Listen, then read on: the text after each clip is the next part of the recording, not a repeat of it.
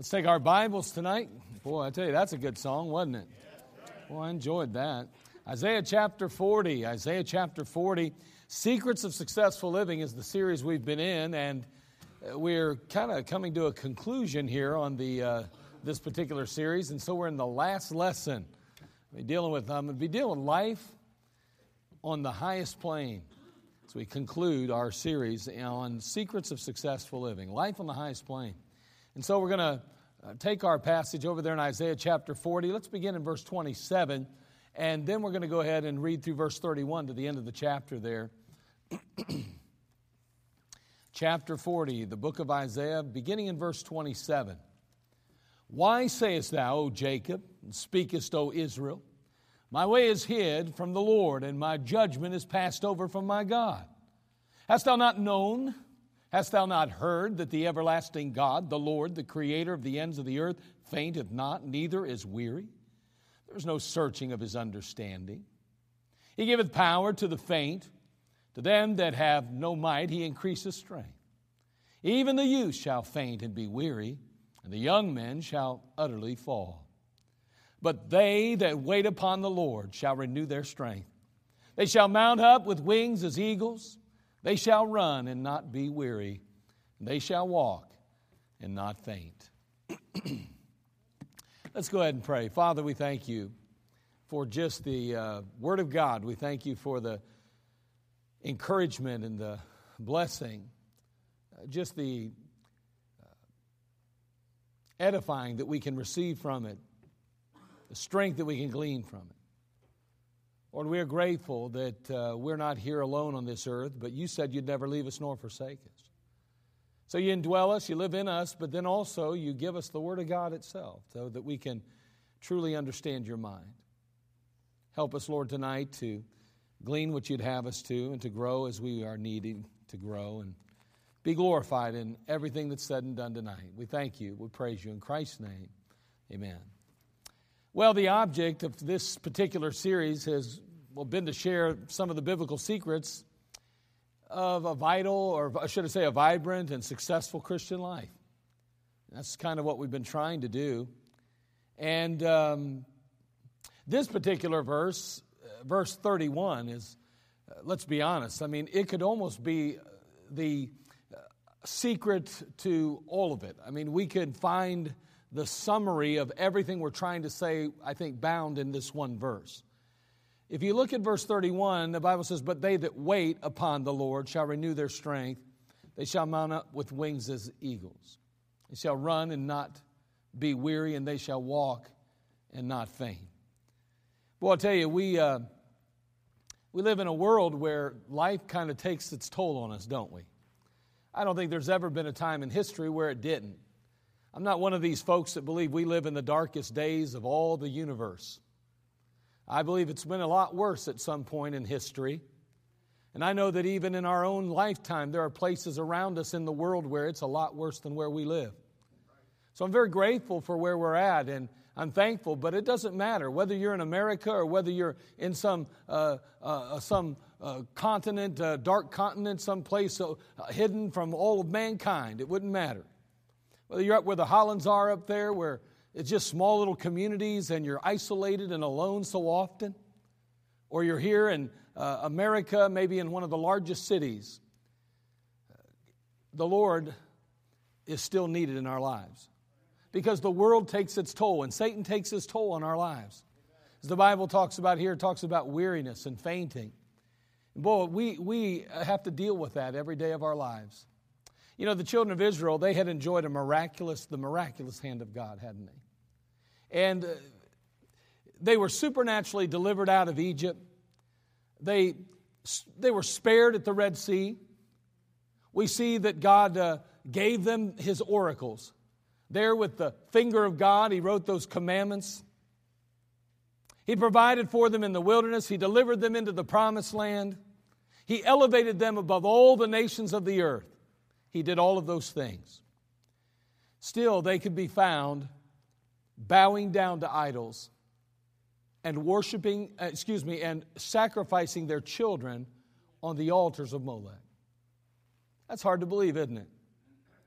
As good as God had been to them, as wonderful as He had been, yet we find them in Scripture on a roller coaster ride of faith and foolishness. It's amazing, isn't it? So God placed them into captivity. Finally, He allows them to go, of course, the northern kingdom into Assyrian captivity, the southern tribe, uh, the southern kingdom, Judah, into Babylonian captivity.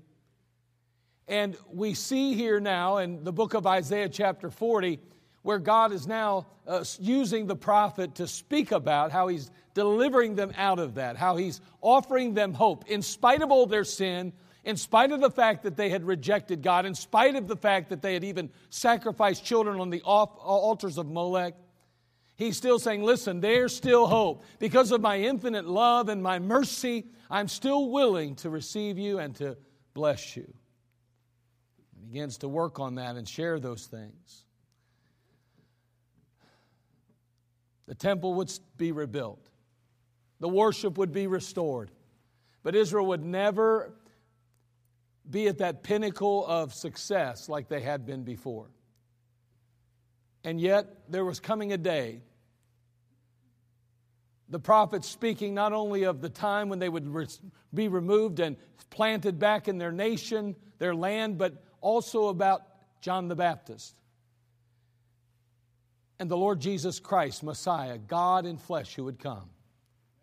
And so we see in chapter 40 of Isaiah a very prophetical passage and we see throughout those the portion of scripture whether it be through verses 1 all the way to the end of the chapter that he's talking about something yet even beyond their day.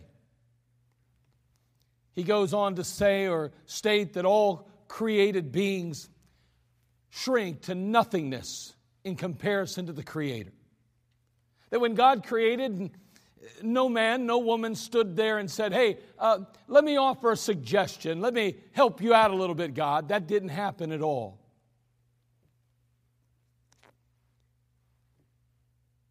The nations, compared to him, are like a little drop of water in a bucket in comparison to the ocean, like a speck of dust compared to the whole earth itself. And yet, this only magnifies and it, and it only uh, elevates the love of God in our eyes to think that, in spite of the fact that this world virtually is nothing compared to our God, He still was willing to send His only begotten Son to take our place and die on Calvary in our stead.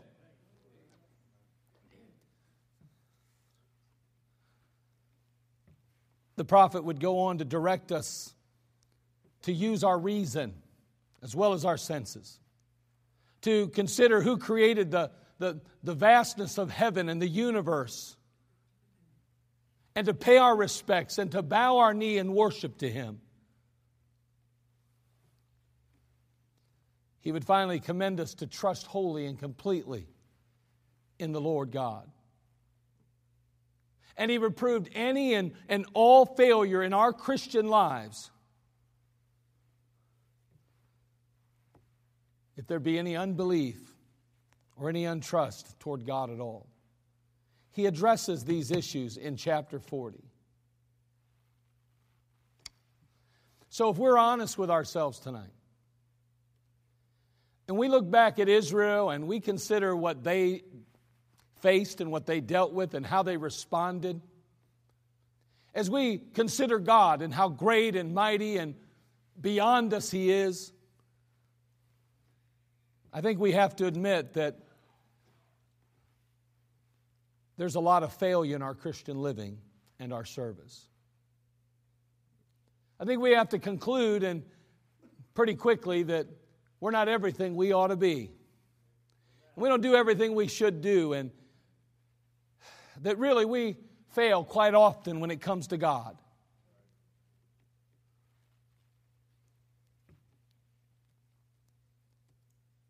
The Word of God convinces us of our failure. In Isaiah chapter 40, verse 29, he states it right here. He says, He giveth power to the faint, and to them that have no might, He increaseth strength. You know, if we're honest, we all know and would admit that we've been faint quite often.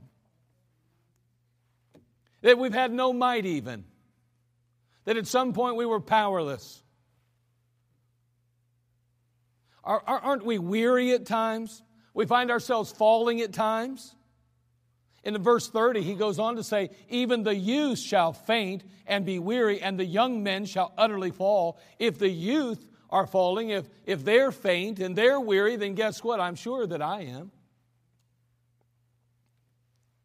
And that's God's description of us in failure. And that's how He characterizes us as those that are faint and have no might, those that are weary and fallen in many cases. And if we're honest with ourselves, we admit that. We go to the place where we say, Yes, indeed, that's me, Lord. Pew Research published an article on October the 17th, 2019, entitled, In U.S., Decline of Christianity Continues at Rapid Pace. In quotations, it said, An update on America's changing religious landscape, unquote. The religious landscape of the United States continues to change at a rapid clip, they state. In Pew Research Center telephone surveys conducted in 2018 and 19, 65% of American adults describe themselves as Christians when asked about their religion, down 12% percentage points over the past decade. That's 10 years. That's quite a bit. That's a major shift. 10%. Excuse me, 12%. Meanwhile, the, religious, the, the religiously affiliated share the population. Uh, excuse me, I, am reading this wrong. Meanwhile, the religiously affiliated share of the population, consisting of people who describe their religious identity as atheist, agnostic, or nothing in particular, now stands at 26%, up from 17% in 2009. So the religious landscape is rapidly changing. But, but there's something even more alarming as you go into the statistics. The alarming aspect to me is the fallout of those who claim to be religious already. It's one thing for someone that, to not be religious at all, and we're seeing that, that diversity, we're seeing that split. But, but I'm really concerned that there are those that claim to be religious who are, well, no longer seeing the need for church in their lives. Although he, they go on to say, although there has been a steep increase in the proportion of Americans who do not have a religious attachment, they remain a small minority of the U.S. population. Three quarters of Americans, 77%, identify with some organized religion, down from 90% in 1998 and 2000. So there's no doubt it's dropped significantly in the last 15 years or so, or 20 years. But here's the thing of the 77% of Americans who identify as being religious, only 64% belong to a church. That means then that 9% don't attend church at all. Well, that's a problem. Now, see, to me, that's a disparity that doesn't or should not exist. Now, we can understand, all of us can understand why the world and those that have no biblical background would not attend or participate in church, but Unfortunately, those who know better ought to. That's the group that we're losing. We're losing the group that should know better. We're losing the group that knows church is important or that was raised to understand what church was for. I'm not talking about just independent Baptists. I'm talking about all denominations in a sense. But the fact is, is that it is affecting our country. It's affecting our world. We are not going to church, those who were religious, those who see a need for it, to say that they're religious. There's a problem with that, and that's the concern. And that's the real breakdown. You say, what are you bringing that up for? Because I believe he giveth power to the faint. And to them that have no might, he increases strength. And even the youth, they shall faint and not be weary, and young men shall utterly fall. Let me tell you, the problem is today is that church or religion today is not being empowered by the right source. And as a result, there's no, there's no strength any longer. So, what we're finding is a departure from even any type of faith. We're finding ourselves leaving the churches. We're finding ourselves turning to the world just like the world already does. We're falling, we're faint, we're weary. The devil has wore us out and wore us down. And again, I, I, understand that the, the statistics don't include just fundamental Baptists, but I'm telling you that when you see Catholics and Presbyterians and Methodists and, uh, uh, uh, you know, non denominational, that's a religion, by the way, and you see Baptists, all of them departing, people that should know better. I believe it's a direct result of Satan getting his hand in there and really starting to mess us up and cause people to question whether God's real in many cases, causing people to wonder whether or not their upbringing and all the things that they had been taught are right. We got a confused world out there. It's interesting to note who's in church and the modern day trends of today. There's a Gallup poll out, and it says it's talking about changes in church membership by generation over time. And, and, and, and here we have traditionalists. These are people that are born in 1945 or before. Traditionalists. 1945 or before. 1998 to 2000, 77% of those folks were involved in church, had church membership. Today, 2016 to 18, it's 68% of them. That's a 9% change since 2000. Baby boomers from 1946 to 1964. It was 67% of them attended church. Now it's 57%, another 10% lost since 2000. Generation X, 65 to 79. 62% in 98 uh, to 2000 were estimated to be going to church. Now it's 54% another 8% loss. We're just seeing that there's a trend of folks that used to attend churches or be members of churches leaving churches. I'm telling you, the devil's wearing us out. Wearing us out. Sadly enough, we might even be able to say, well, I can wrap my mind around Catholics or around Presbyterians or some other faith or denomination because in some cases their doctrine doesn't align itself with the Word of God. Maybe they're not depending on the same God of the Bible. I get it. I understand why they would get discouraged, why they would get overwhelmed by the world. I get it. Well, then what's wrong with us? I'm telling you, we're weary. We have to admit some things. We're failing in our Christian lives. We're failing in our Christian service. Listen, there's no guarantee that next uh, a Wednesday a year from now you'll still be in church. There's no guarantee I'll be here yet. I'm not talking about dying or leaving to go move to another church. I'm talking about you may be out of church completely and so may I. We got to be honest with ourselves. The devil, he don't play games. So we can look at the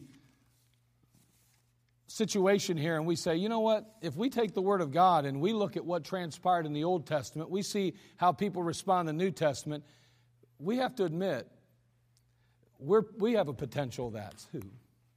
failure. And as we look at our own lives, observation itself convinces us of our failure. You know, you know it's true because you see it in your own life, I hope. Our own heart tells us it's true at times that we fail in. How faint and weary we become, and yet how slow we are to learn the way of victory and power, though. We know there's problems. What steps do we take to correct them? Our passage gives us some answers to that. It helps us to understand what the very root issue is and the great need that we have as believers that are faint, that are weary, that in the battle we grow tired. And you will grow weary at times. You will grow tired. But we don't want to fall, do we? Proverbs 14:10 says, "The heart knoweth his own bitterness, and a stranger doth not intermeddle with, the, with his joy." The heart knoweth his own bitterness. We live in a very unusual day today, at least in my lifetime. A business website posted these alarming statistics in May of 2017.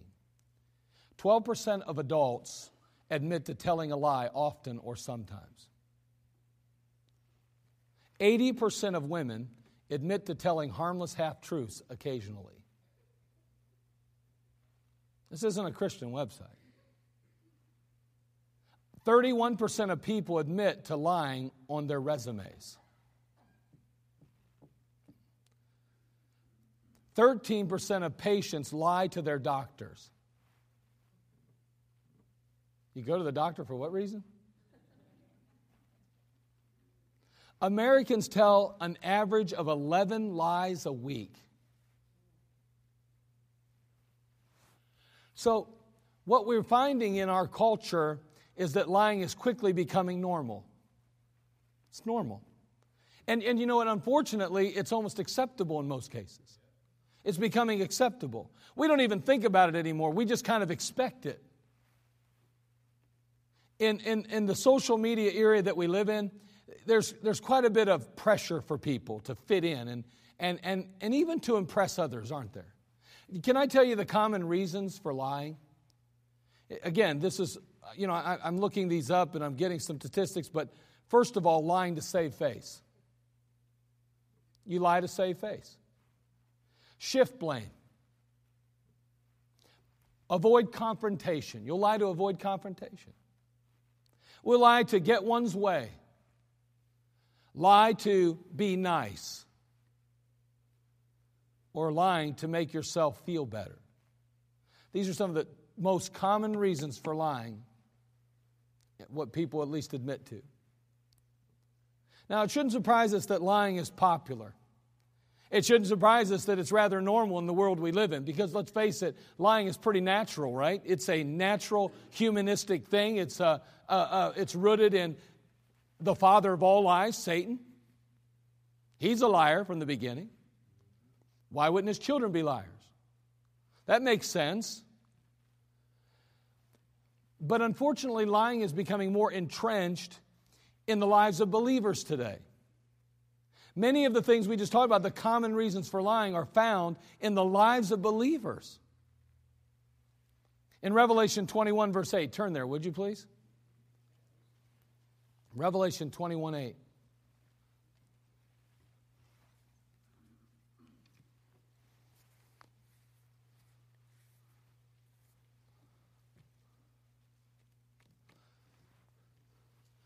I wonder if lying bothers you as a parent when your children lie to you. Does that bother you? I, I hope it does.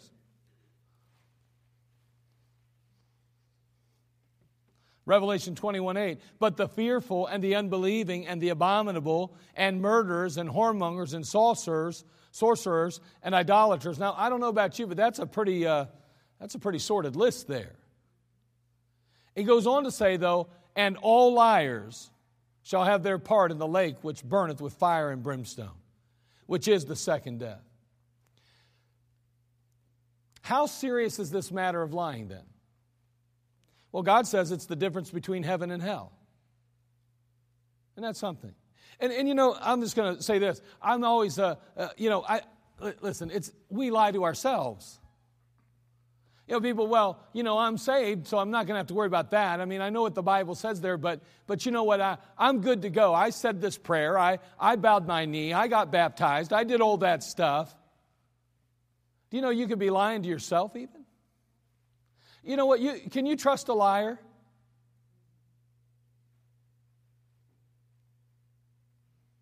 I mean, and yet we'll lie to people, we'll say things that are untrue, and then we'll turn around and wonder, and say, well, I'm, I'm good to go. At least I don't have to worry about that one. Man, I'm going to tell you something. If you can lie to people,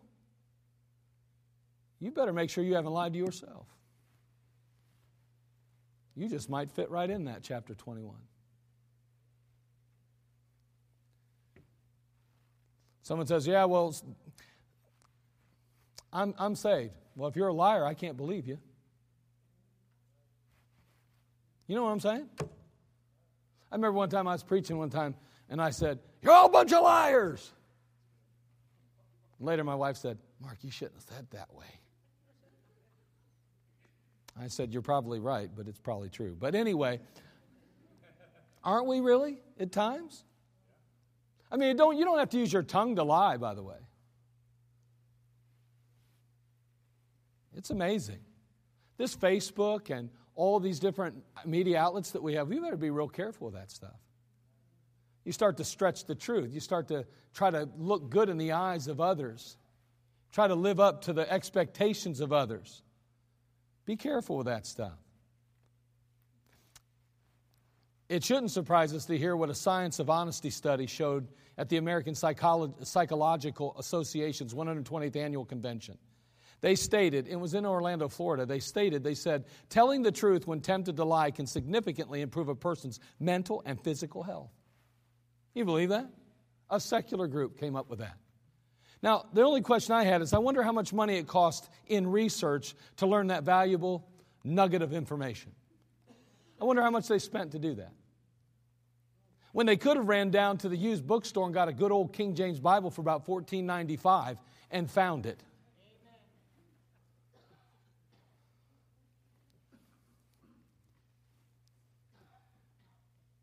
We got to be careful that we don't err or get off course.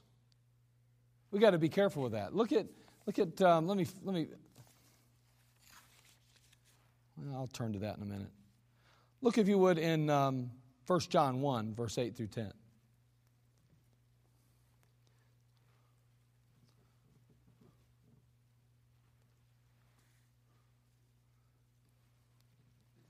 I mean, the honest believer has to admit that they have failed in their Christian life at some point. I, I, just think it's absolutely, it's just imperative. 1 John 1 8 through 10. If we say that we have no sin, we deceive ourselves, and the truth is not in us. If we confess our sins, he's faithful and just to forgive us our sins and to cleanse us from all unrighteousness. If we say that we have not sinned, we make him a liar, and his word is not in us. So, on one hand, if we say we've never sinned, then we make him a liar. That's, that's kind of interesting, isn't it?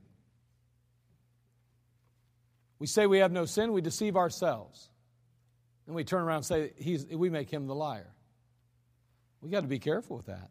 The sad reality is that failure is overshadowed by, fortunately, the sad, the, the, the overshadowed by uh, the, the reassurance of hope. God says, listen, you confess that sin, you can have it forsaken. You forsake it, you can have it forgiven, you're good to go. I'm glad about that. So we're failures. It's a very positive message. We're failures, right? We're weary, we're tired, we're faint, and at times we have fallen. We, we got to get out of this mindset that we're such great little Christians. You know, this idea that somehow because I go to church or because I, I am involved in a ministry or because I, I, I do this or do that, uh, I read my Bible and try to pray every day, preacher, and, and, and that's great, you know, and I, I hate that word try, but nonetheless, uh, uh, you know, I'd like you to drop that one at least. But, but the fact is, is that we think somehow we've convinced ourselves that we're so all that. That's a dangerous place to be in the Christian life.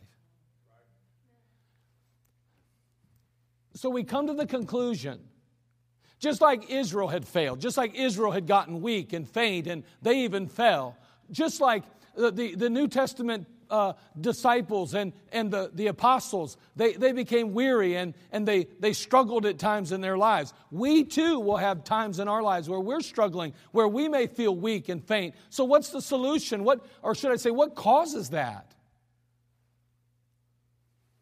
Well, first of all, the primary cause of our failure is ignorance of the resources which are, which are at our disposal. we don't even know what we have available to us. That's often the reason why we're failing or why we're faltering, why we remain weak, why we remain wore out. Because we don't even realize the resources that are at our disposal. We are, we are ignorant to them. Turn to Hosea chapter 4, verse 6. Hosea 4 6. Notice this passage. What a, what a powerful passage this is, too, by the way. Man, it's, it's a bombshell, too. Hosea chapter 4, verse 6. I'm not going to wait for everybody to find it. I've got it written out, so I don't have to worry about that. My people are destroyed. Listen to this. My people are destroyed for lack of knowledge. You believe that? I mean, my people are destroyed for lack of knowledge. Because thou hast rejected knowledge, I will also reject thee, that thou shalt not be uh, shall be no priest to me. Seeing thou hast forgotten the law of thy God, I will also forget thy children. But right off the bat, my people are destroyed for lack of knowledge. God points out a, I mean, a very serious and sad reality here that knowledge is lacking. The failures of his people are a direct result of a lack of knowledge. He points out that this lack of knowledge is a choice that was made. That his people rejected knowledge. You see that? Notice again, he says, My people are destroyed for lack of knowledge. Because thou hast rejected knowledge, I will also reject thee. Because thou hast rejected knowledge. He's implying that they did that then. You know what? When we don't know things, in many cases, we can tell ourselves we don't, but I'm going to tell you, uh, in most cases, it's because we don't want to know. Have you read that lately? Have you checked out what the Bible says about that? I'm happy the way I am. And yet we're being destroyed. The devil's overtaking us. We're, we're being uh, we're being wrecked and ruined in battle, and, and our, we're weary in our flesh, and we're, we're, we're, we're fainting, and we're falling, and we're wondering, why, why, why? Why can't we stand strong in the world in which we live? We don't have the knowledge we need. And in many cases, we have chosen not to be knowledgeable, not to have the answers, not to know what we need to know. That's what he's telling us. Later in the passage, it said that they had forgotten the law of their God. If they forgot the law of their God, then they must have known it at some point. So not only is there a lack of knowledge now, and they chose not to, to have that knowledge, but at some point they may have even known it and they've allowed themselves to forget about it. That's crazy, isn't it? And yet, wait a second, don't we do the same thing?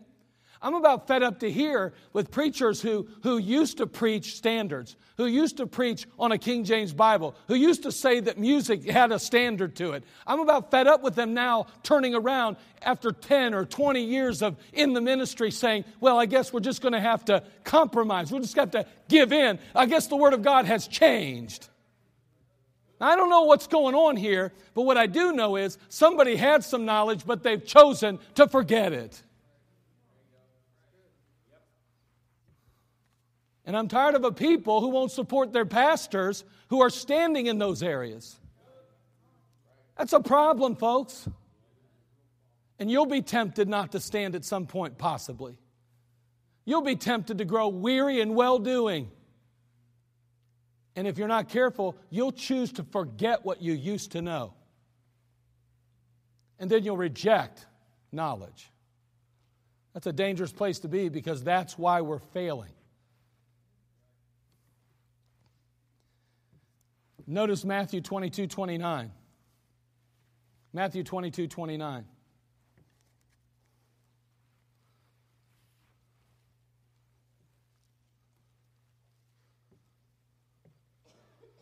If I told you that if your kids did 100 jumping jacks, 50 sit ups, and 100 push ups every day, and they'd turn out to be successful citizens of heaven, and society. I think you'd probably start making them do that. But how foolish would we be to, at some point, because they gripe and complain enough, to tell them stop doing it? You know, we got teenagers and young people across this country in good fundamental churches that are whining and crying to their parents, and their parents say, Fine, forget it.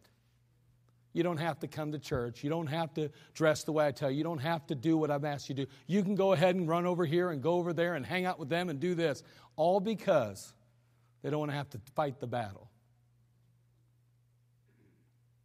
It's the same thing. He has the answers. The question is will we apply the truths? In most cases, we knew the answer. We have chosen now to forget the answers. And in some cases now we've said, you know what, I'm just tired of learning anything new because I'm tired of doing all the stuff I got to do. It's bad enough what I got to do now. Matthew 22, 29. Jesus answered and said unto them, Ye do err, not knowing the scriptures, nor the power of God. Once again, a lack of knowledge.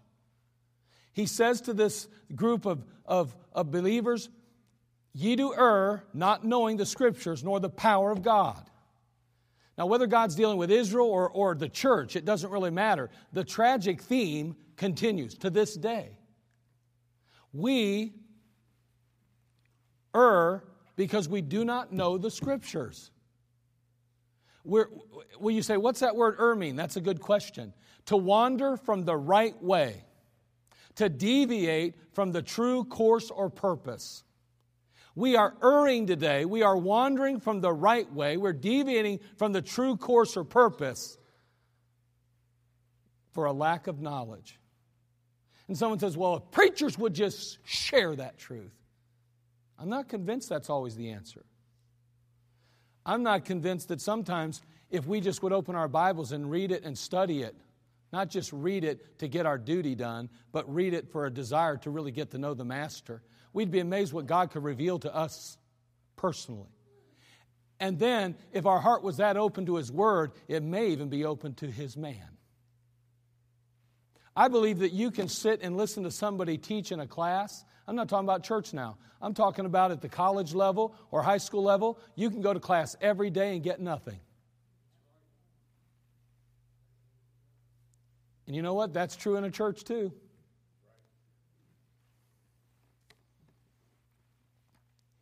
If we better be careful. We are, listen, we have to admit that we're not everything we ought to be as believers. That our, in our Christian lives, there's some failures. The question is, why? Lack of knowledge. It's a lack of knowledge. We don't even realize the resources that are available to us to overcome our failures. And so, in this particular passage, the picture is really clear here to, to wander carries the idea of a, a lack of focus, doesn't it? It seems to, to, to point out a distraction that somehow uh, plays a part. To err, I mean, to wander from the right way, to deviate from the true course. It's kind of like, I feel like erring has to do with, I'm just kind of like, I'm no longer focused where I ought to be focused. I'm, I'm being distracted from the direction I'm going, and I find myself kind of focusing off in the distance, and I just kind of wander off the right path. Listen, I don't think that Christians intentionally leave true biblical Christianity. I believe that they get distracted. I believe that they err from the truth, that they have a tendency to drift away from truth. And then they find themselves in another place when they finally shake themselves like the prodigal did and come to their senses. But in some cases, they're so far away that their pride won't let them return.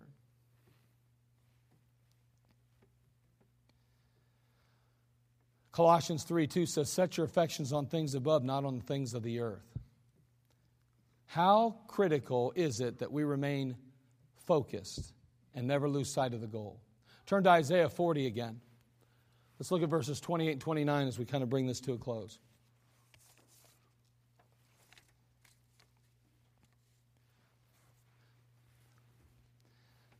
Again, there's this lack of knowledge he talks about. But then he says, because thou hast rejected knowledge. So that means they had it at one point, but now some have just chosen not to receive it any longer, to not know it anymore, to put it out of their mind, so to speak. Notice what he says in Isaiah again, verse 28 and 29, verse chapter 40. Hast thou not known? Hast thou not heard that the everlasting God, the Lord, the creator of the ends of the earth, fainteth not, neither is weary? There's no searching of his understanding. He giveth power to the faint, and to them that have no might, he increaseth strength. I need to tell you, in this passage, we learn that there was a people who had known, who had heard, but at some point they had failed to appropriate the truth that, was, that, they, were, that they were exposed to. But praise the Lord, he says, listen, he says, I'm the eternal God. I created all the earth. And you know what? I never quit, and I never grow weary, and I never get tired. And uh, you, know, you know what? You can't scratch the surface of my knowledge. I know so much. You don't know anything compared to me. But here's the funny thing about the Lord He's willing to share His strength with us, and He's willing to share His knowledge with us. He, although He is so far beyond us, is willing to reach down and, and literally, He was willing to come take His place side by side with us. There is no excuse whatsoever for us to continue to fail consistently in our Christian lives. We ought to be getting victory in our Christian lives because the knowledge is available, the strength is at our disposal. We have God, the God of endless potential and power that, is in, that will enable us to overcome. He says, The everlasting God, the Lord, the Creator. And He's willing to give us that power and strength.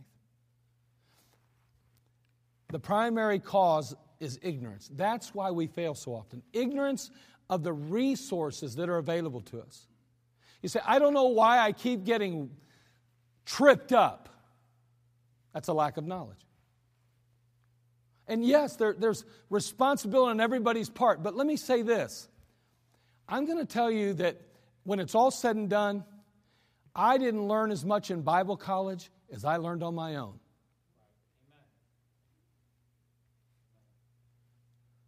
The greatest lessons I've ever learned were not in a classroom, they were in the classroom of life. And I'm going to tell you if you're waiting for some teacher or pastor or some Christian friend to lead you to the place of victory in your Christian life, you are going to lose.